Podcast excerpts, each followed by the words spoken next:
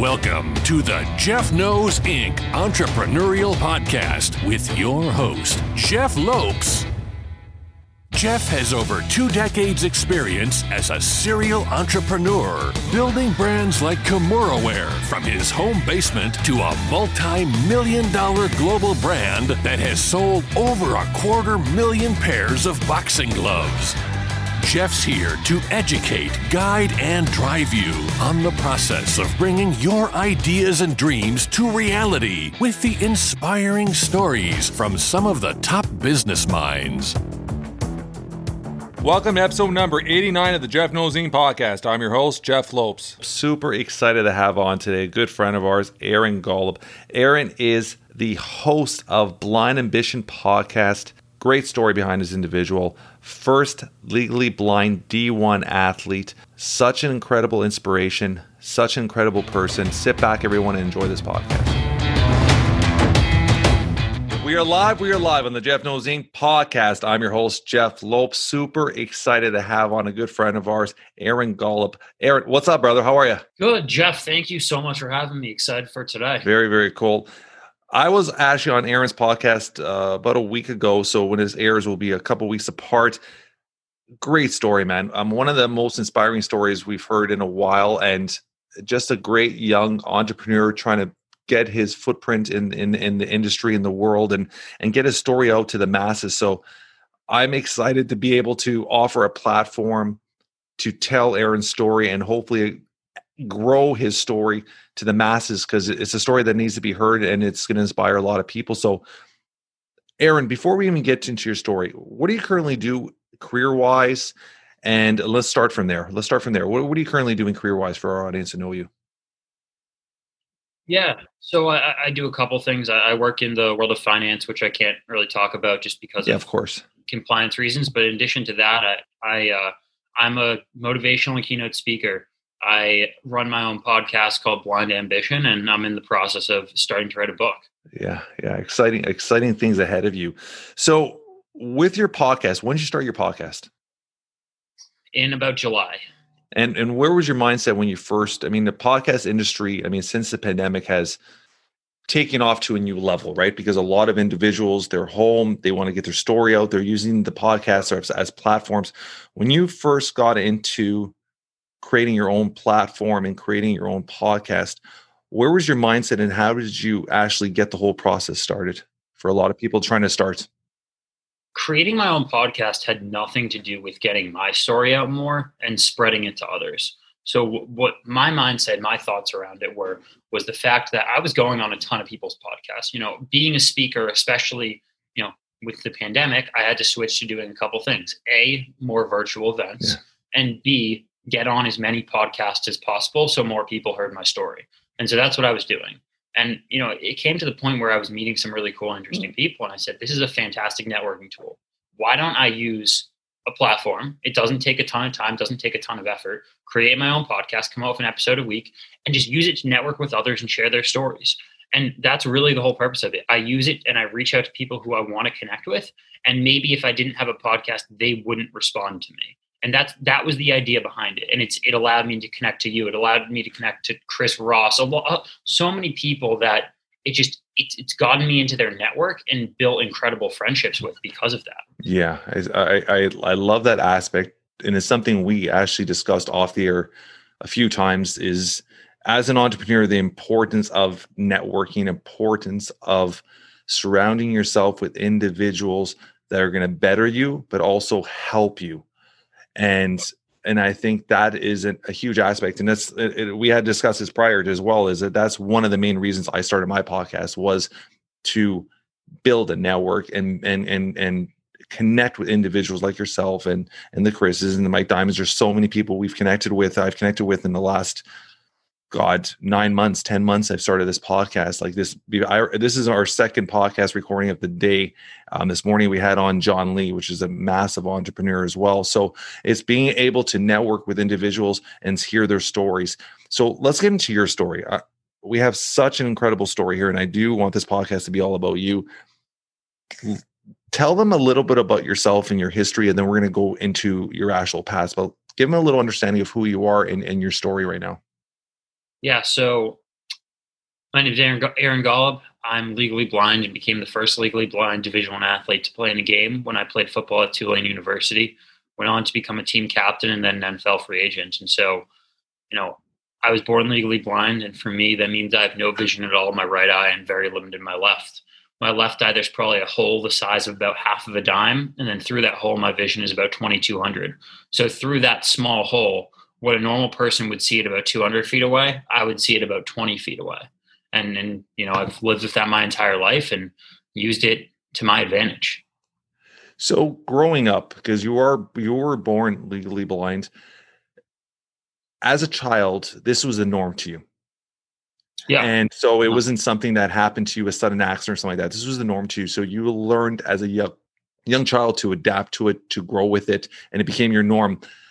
When you initially what age did you realize? I think this is an important question for our audience and to know your story. What age did you realize that you had a need that other people didn't have and and you're different in a way that you had to adapt and learn to what the easier way to explain is ask this, ask this question is what age did you actually start realizing that you're legally blind and, and you're different from other children at what age and, I, and why i'm asking is because obviously uh, my son's story and then we've talked about that so what age did you actually start realizing it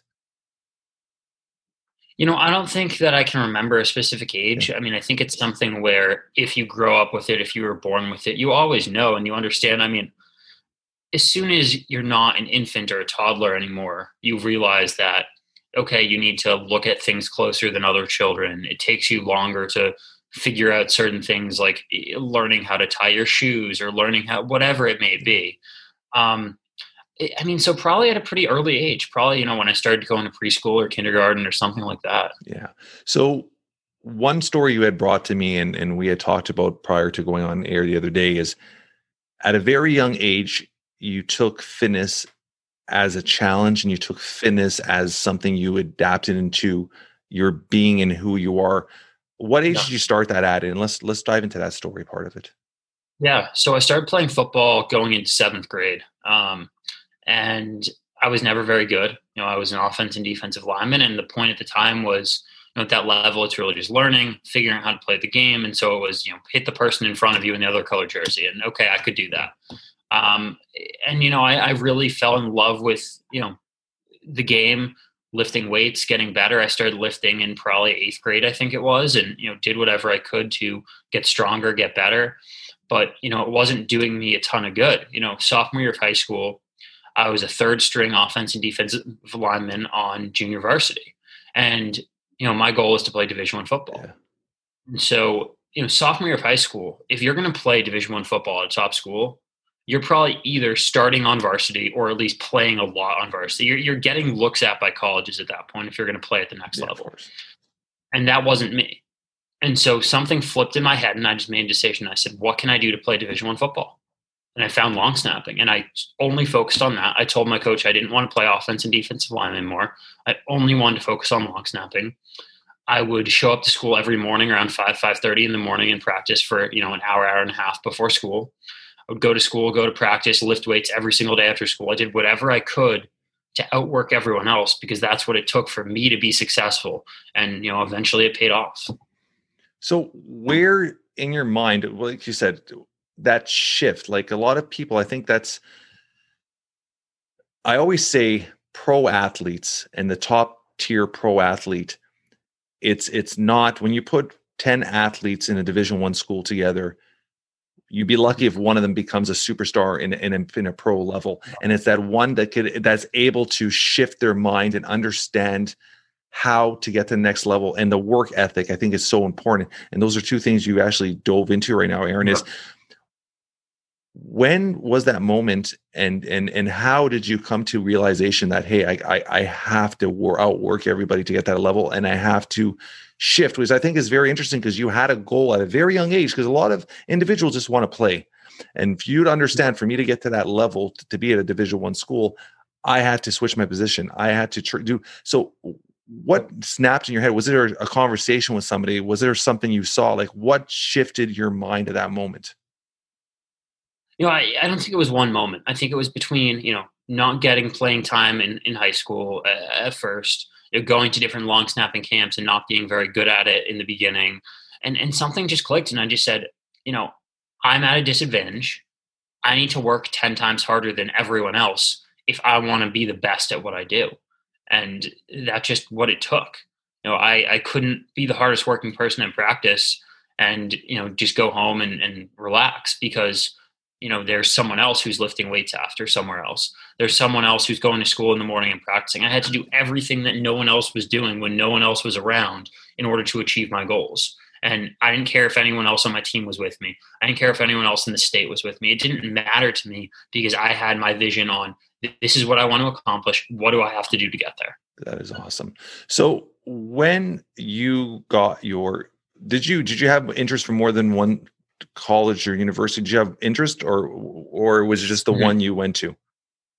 So I talked to, I did outreach to literally every single Division One school in the country. Um, at the end, I ended up having two offers: one from Tulane, one from University of Illinois. Yeah. And it really came down to you know some advice that I got from a coach, and the advice was go to school where God forbid something happens and you can't play football, you'll be happy being a student and that's how I picked Tulane. It was a better fit for me as a student, and so I knew that if something happened and I could no longer play, I'd be really happy there. That is very very good. Now, what?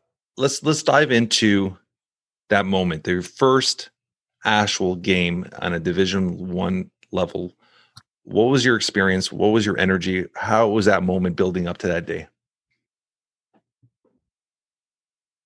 I'm October of my sophomore year and you know it was exciting. It was an incredible experience. And you know i think i knew for a few weeks that you know my coach was giving me more attention was thrilled with my performance noticed my work ethic and and was ready to give me an opportunity at some point. And when the time came i was very excited. And you know i think one of the things was i wasn't very nervous though. And most people are surprised by that and you know, when I talk about that, I say, you know, long snapping is the same thing as a golf swing. And when you do it 10,000 times, you know, you can do it with your eyes shut. It's the same thing every single time. And so I had snapped the ball so many times that it was just robotic to me. And so I get out in the field, snap the ball, block. It's the same thing I didn't practice the day before. And so, you know, it was an amazing moment. My teammates were thrilled, but, you know, I wasn't really focused on what had happened, you know, the history I made or anything. I was focused on doing what I could to help my team. And, you know, I think that honestly, at the time, my teammates were probably more excited. My coaches were more excited than I was. And I was excited to get an opportunity to contribute to the win, not excited because we just made history.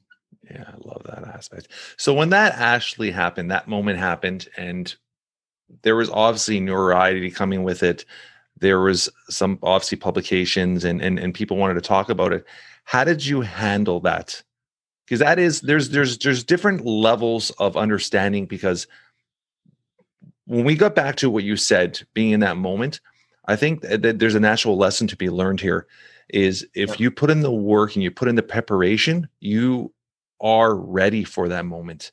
It's when an opportunity comes, and I think you could talk about this in the business world, you could talk about this in public speaking, you could talk about this in any realm of any industry, is being able to be ready for that moment. Because a lot of people, a moment will come and they're not prepared for that moment and that moment passes and they've lost that one time or that one opportunity in their life to achieve that goal of theirs because they weren't prepared. You were prepared. And it's that whole thing. Yours was a physical aspect.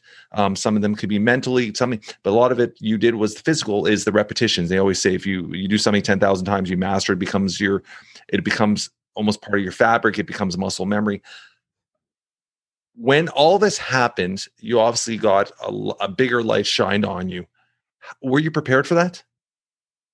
So it started really senior year of high school, honestly. Okay. When I first committed to Tulane was when the press really started. You know, I had some, you know, TV appearances. I was actually flown to New York to go on Good Morning America um, at 17 years old. And honestly, I didn't like it. I didn't want to do it. It wasn't who I was. I was doing it, you know, I wanted to play football. I wasn't interested in the attention. And you know, another good advice I got from a coach was if you can help and impact one other person by doing an interview, then do the interview. It's not about you; it's about what you can do for others. I love that. And so that's what I did. You know, from then on, I did every single interview that came my way, and I still do because you never know who will be listening or who will be watching or who will see that, and it will help them in some way. But you know, I think I was very nervous. You know, when I went to Good Morning America, that was the biggest one I had done at that point, and you know, was on live TV in front of millions of people, and I think you know, looking back on it, it's funny because I, you know, you can Google and watch that video.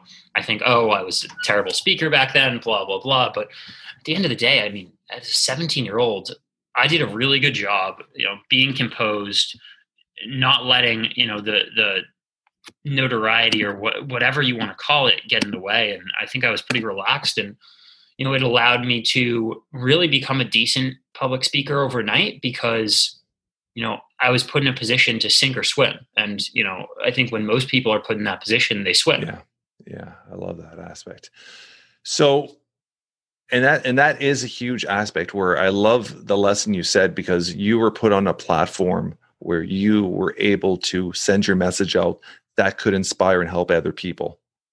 And and a lot of times that notoriety or that that that light shone on you it's it's not a comfortable thing for a young athlete and especially um, when they are actually talking about an accomplishment that you're not thinking of. You're an athlete. You're there to make the team. You're there to help the team big better, and and they're focusing on you you being legally blind and accomplishing this great accomplishment. And I actually watched a documentary recently with my son. My son plays baseball. He's a lefty, and it's on Jim Abbott. You know the athlete? Yep. Incredible story, incredible documentary, and and he did all these interviews and all that stuff. And he actually says that, and he says something very similar where he absolutely hated all the interviews. He hated everything because they kept shining the light on his disability and not on what he had accomplished. And obviously, to went on to have an amazing career, get a no hitter in the major leagues, which is uh, it's stunning. It's such an accomplishment as a pro athlete because even if he had both full limbs, what he accomplished would have been an amazing career. So, but everybody always focused on his disability, not what he achieved. And and I think there is a great lesson for individuals that are going through a situation where they might have a disability or a disadvantage and they are great athletes and they are accomplishing something great understanding that there's a message and I we t- I talk to my son about this all the time there's a message for you to be told and and your story could inspire, even if it inspires one individual in this world, you've done amazing because you're taking that person of a dark spot and putting them into a brighter light, saying, Hey, there's hope. Even though if I'm in this situation where I was born with this situation, I could still accomplish something amazing. So I think I, I love that you at a young age were able to identify that with the obviously advice of a coach, identify how much your story could impact and help others. So I appreciate that. And I appreciate you for doing that. You obviously you keep going back to your coaches as giving you those advice, those things. So a lot of your coaches growing up were obviously huge impacts and mentors in your life. Is there one or two particular that you could you still go back to and you still talk to on a regular basis or had such an impact on you? Yeah, I mean, first off, I want to say that my parents, I think, were a, a really big part of who I became. And you know, they never pushed me in a certain direction to play football or not, but they they pushed me to succeed. You know, as a young kid, you know, if I was struggling to do something, they would challenge me. They would want to see me learn and grow instead of just doing it for me. And so I think that was a huge impact. And then, you know, when I got older, you know, like I said before, I went to school every day at like 5:30 in the morning to practice snapping. And my dad would never come up to me and say, Aaron, do you want to go snap tomorrow? Or on a Saturday, Aaron, do you want to go snap? But if I asked him every single night before, every single Saturday, and said, Dad, can we go snapping tomorrow? Dad, can we go snap today? He would do it every single time. He didn't, he, he was never going to push me to do it. But if I asked and was willing to put in the work, he was willing to go with me and, and do whatever he could to help me succeed.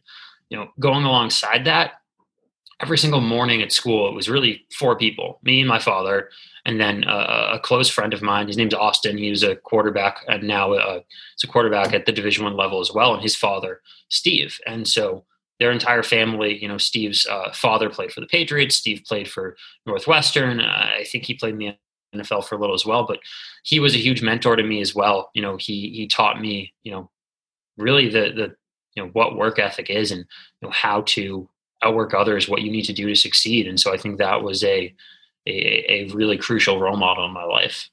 I there's a few things I want to dive into there, Aaron. One, and you know my story, and we've had this conversation. I, I greatly appreciate what you said there about your parents, and I think that's it's a topic where having that support from home and having I call it I actually I, as as a father now coaching and helping entrepreneurial dads with a platform, I call it the yes factor.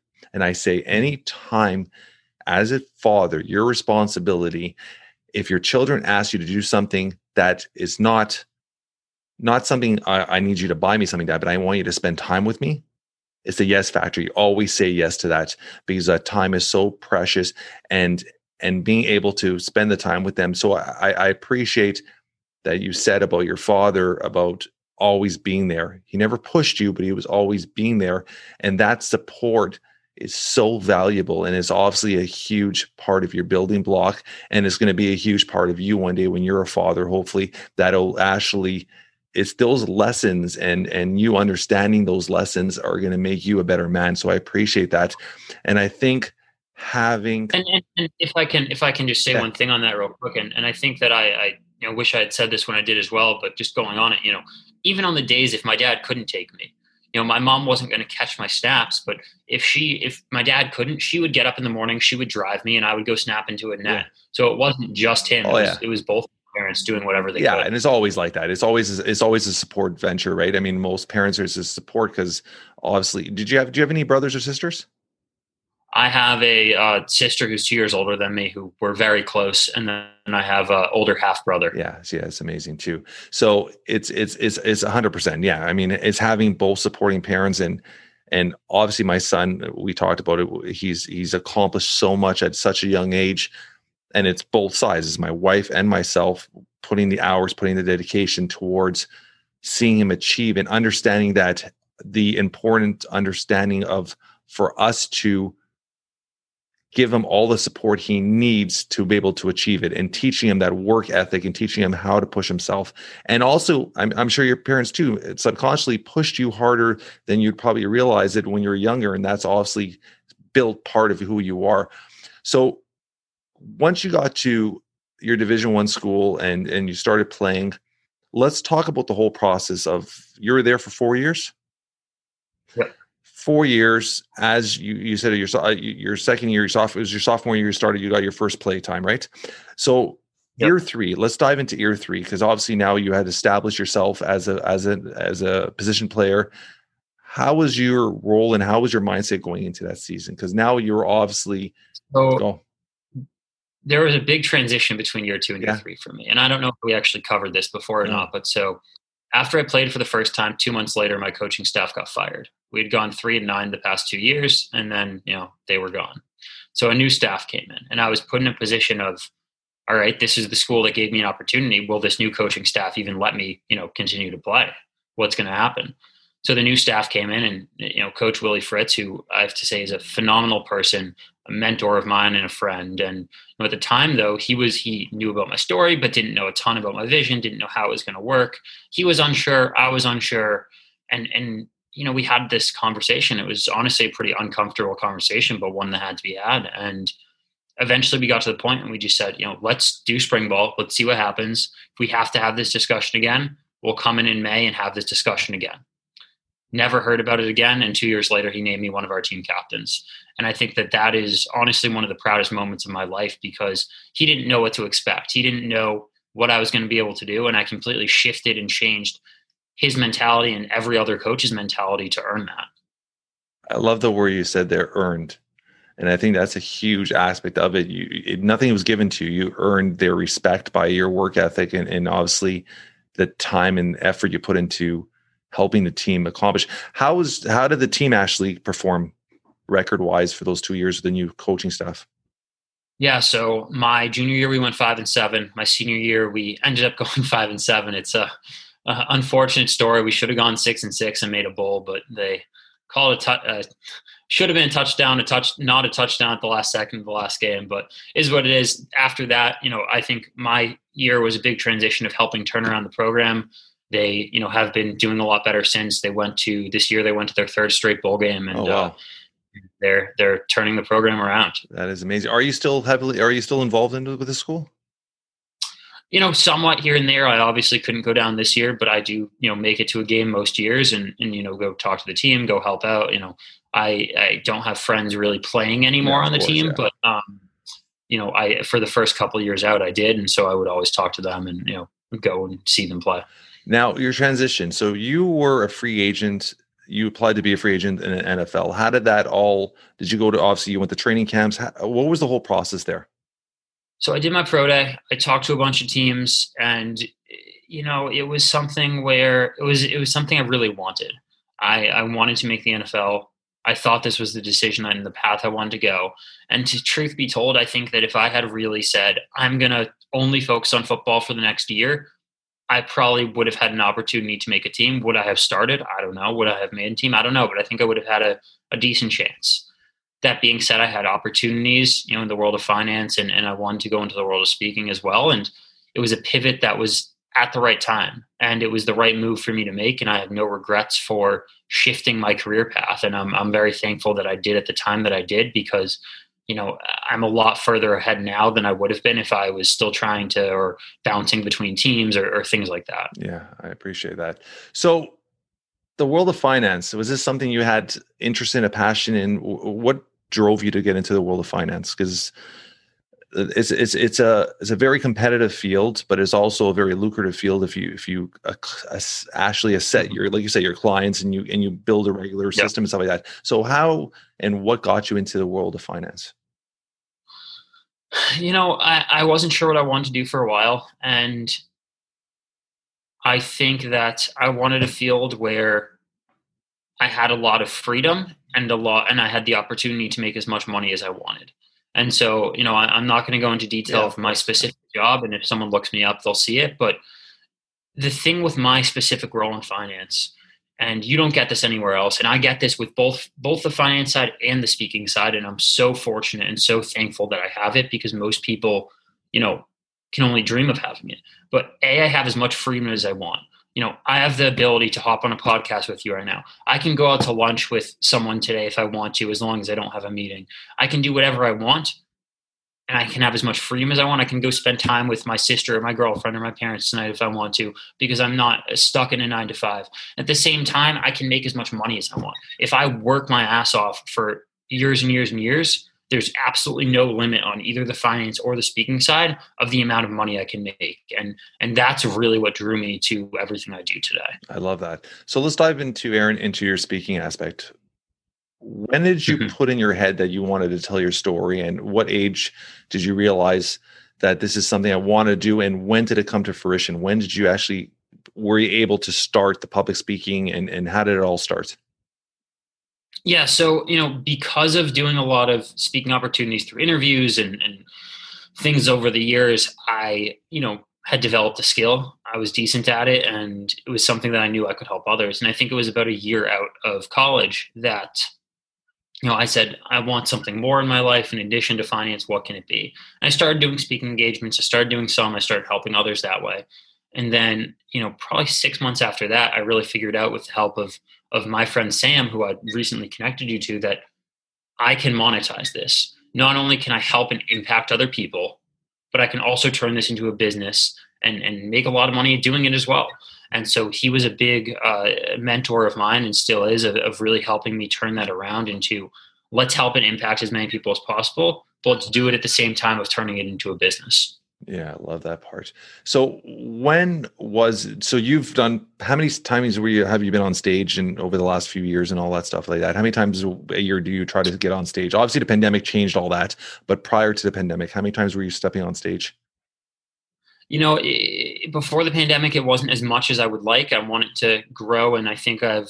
It was a few times, but it wasn't a ton. Um, I think the pandemic has, as, as bad as it has been, it's allowed me to get my name out a lot more in the speaking world through going on podcasts, my own podcast, growing my Instagram, networking with individuals. And so, you know, my hope is that, you know, I'm on a stage once a month or, or whenever the opportunity comes when this pandemic ends and I can really turn it into a, a profitable business opportunity. Um, I, I think this year has been tremendous for, for my growth in that field. Yeah. I think a lot of individuals, and we have this conversation a lot with entrepreneurs, is how you come out of a situation like this is going to show how strong you are as an entrepreneur.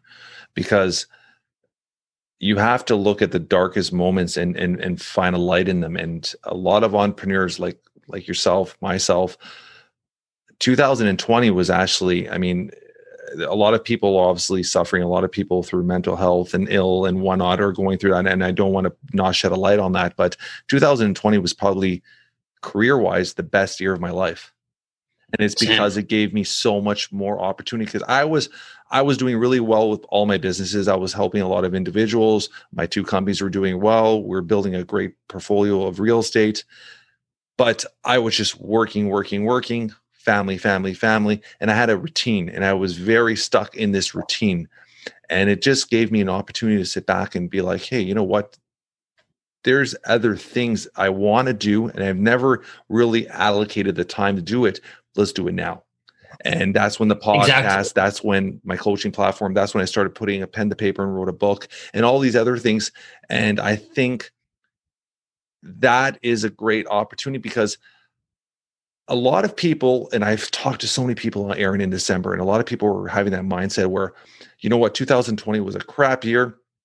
2021, I'm going to turn it around. It's going to be the New Year's resolution. I'm going to flip that switch. And you know what? Let's be honest, that's all bullshit because 2020, yeah. 2021, it's just one straight line. There's no difference. Yeah. And a lot of people, and I and I and and I was actually going to do a, a little video on this probably this week, is a lot of people that I've been talking to in the last couple days, all of a sudden tweaks into 2021 where they had this little hope and all this. And two weeks later, we're all in, a lot of us are still in lockdowns. A lot of us are still going through a little, a lot of trauma mentally, physically, and business wise. And nothing's really changed. So and and I think you know it's it's it's how you prepare for it though. And and the people who had a good 2020 business wise will have a good 2021. 100%. The people who didn't have a good one probably won't unless they drastically change their life. You know, you and I were talking about this today before we went on air. You know, I've had some big wins already this year in 2021. I've also had some big things that might become losses, might become wins. I don't know.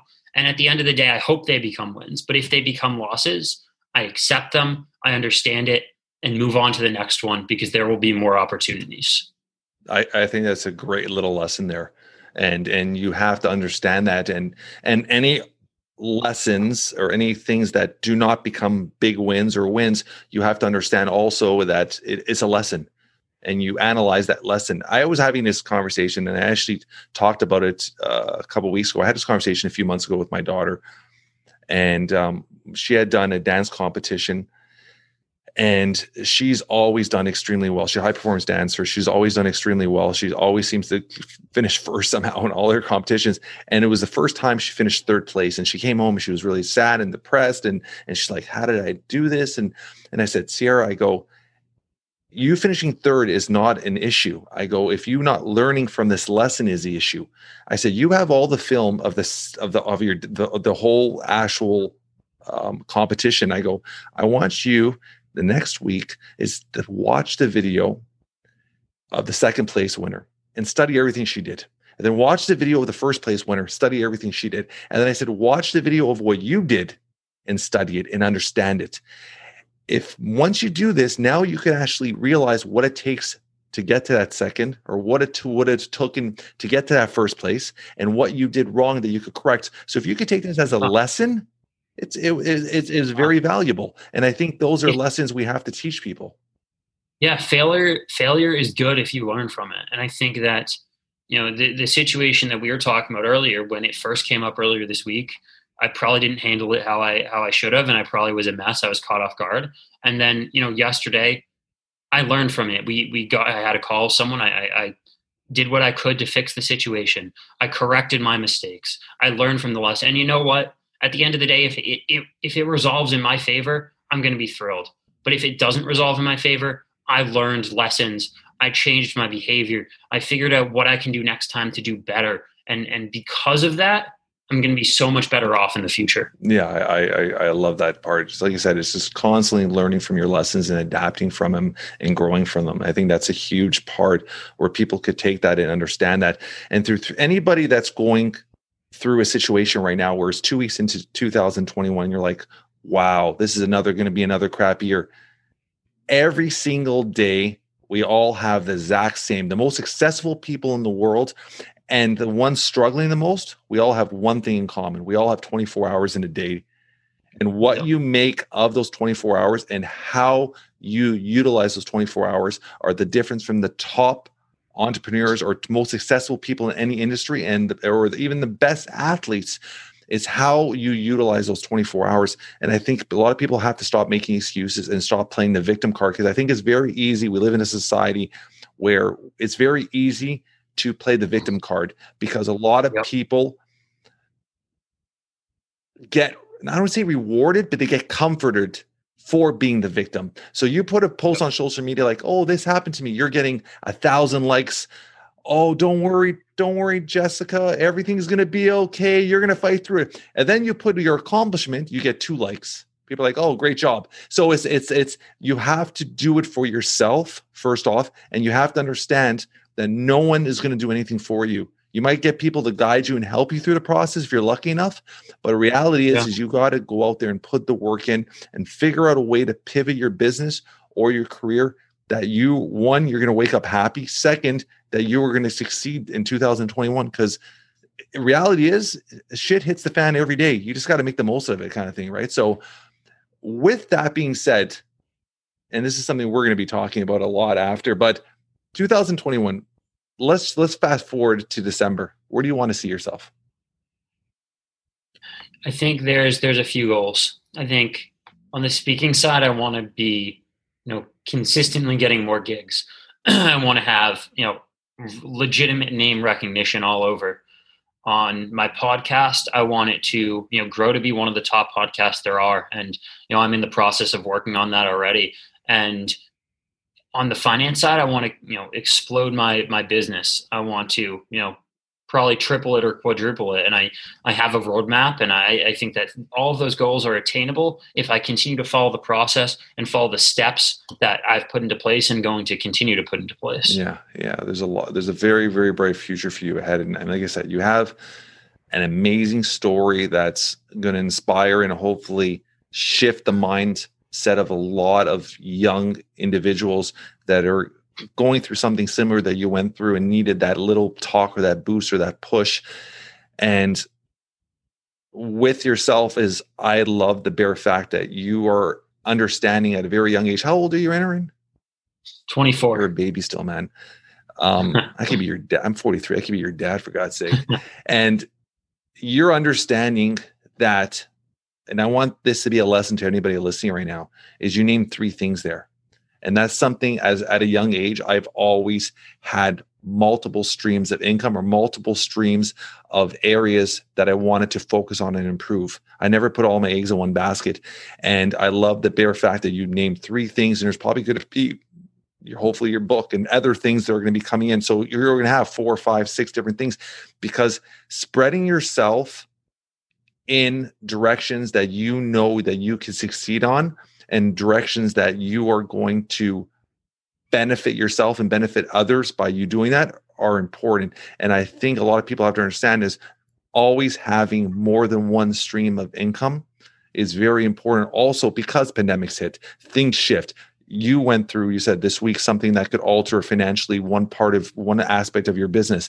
So having different streams of income is so important that they're always benefiting. If one's lower, the other could also be shifted or come higher. So having different streams of income, different pa- having passive income is another great way as well, which is eventually your book and other other things you're doing. So those are two things that I think a lot of young entrepreneurs can learn from is is not putting everything focus on one. I do understand the whole thing of putting your energy on one thing till it grows, but having different streams of income in different areas that you want to grow on and have different goals is very very important for yourself. And and and, going on that, you know, some of them take a lot of time up front, but they become passive income. 100%. You know, one of my goals is to grow my podcast and monetize my podcast. And at the end of the day, you know, I have someone who helps me with editing it because that's just not my strong suit.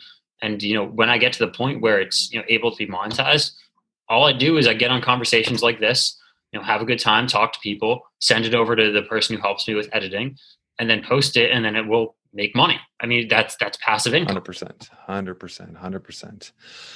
Is there any other fields that you have interest in that you can see yourself getting into over the next few years? You know, I, I, I don't really know. Um, I, I, think I love everything I'm doing, and nothing really hits hits the nail on the head. I think right now I'm very happy with everything I'm doing and everything I have going on. Um, you know, I will never get into something that is a strict nine to five type of thing. you know, I think you're a natural entrepreneur. You're that. a natural entrepreneur. I, I, can't see that I, ever happening.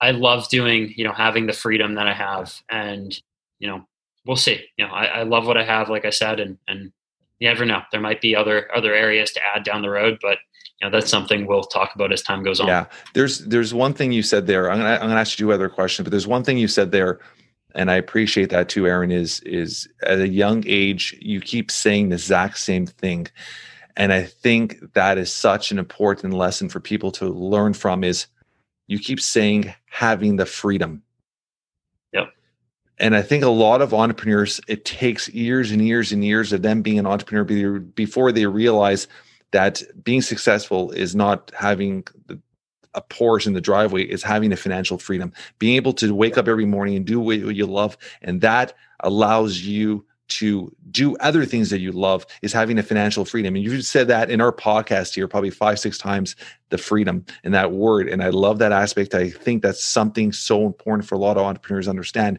is wealth should be measured by your freedom. Yeah.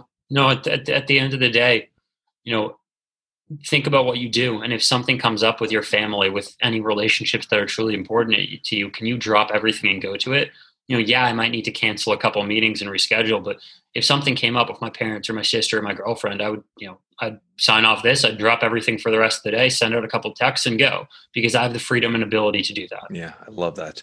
There's two questions I ask and and all my podcasts are very free flowing. There's two conversations or two questions I always ask all our guests at the end. One of them is a little harder for you because you're so young but I think you've had a lot of life experience. You might be able to understand it and answer it.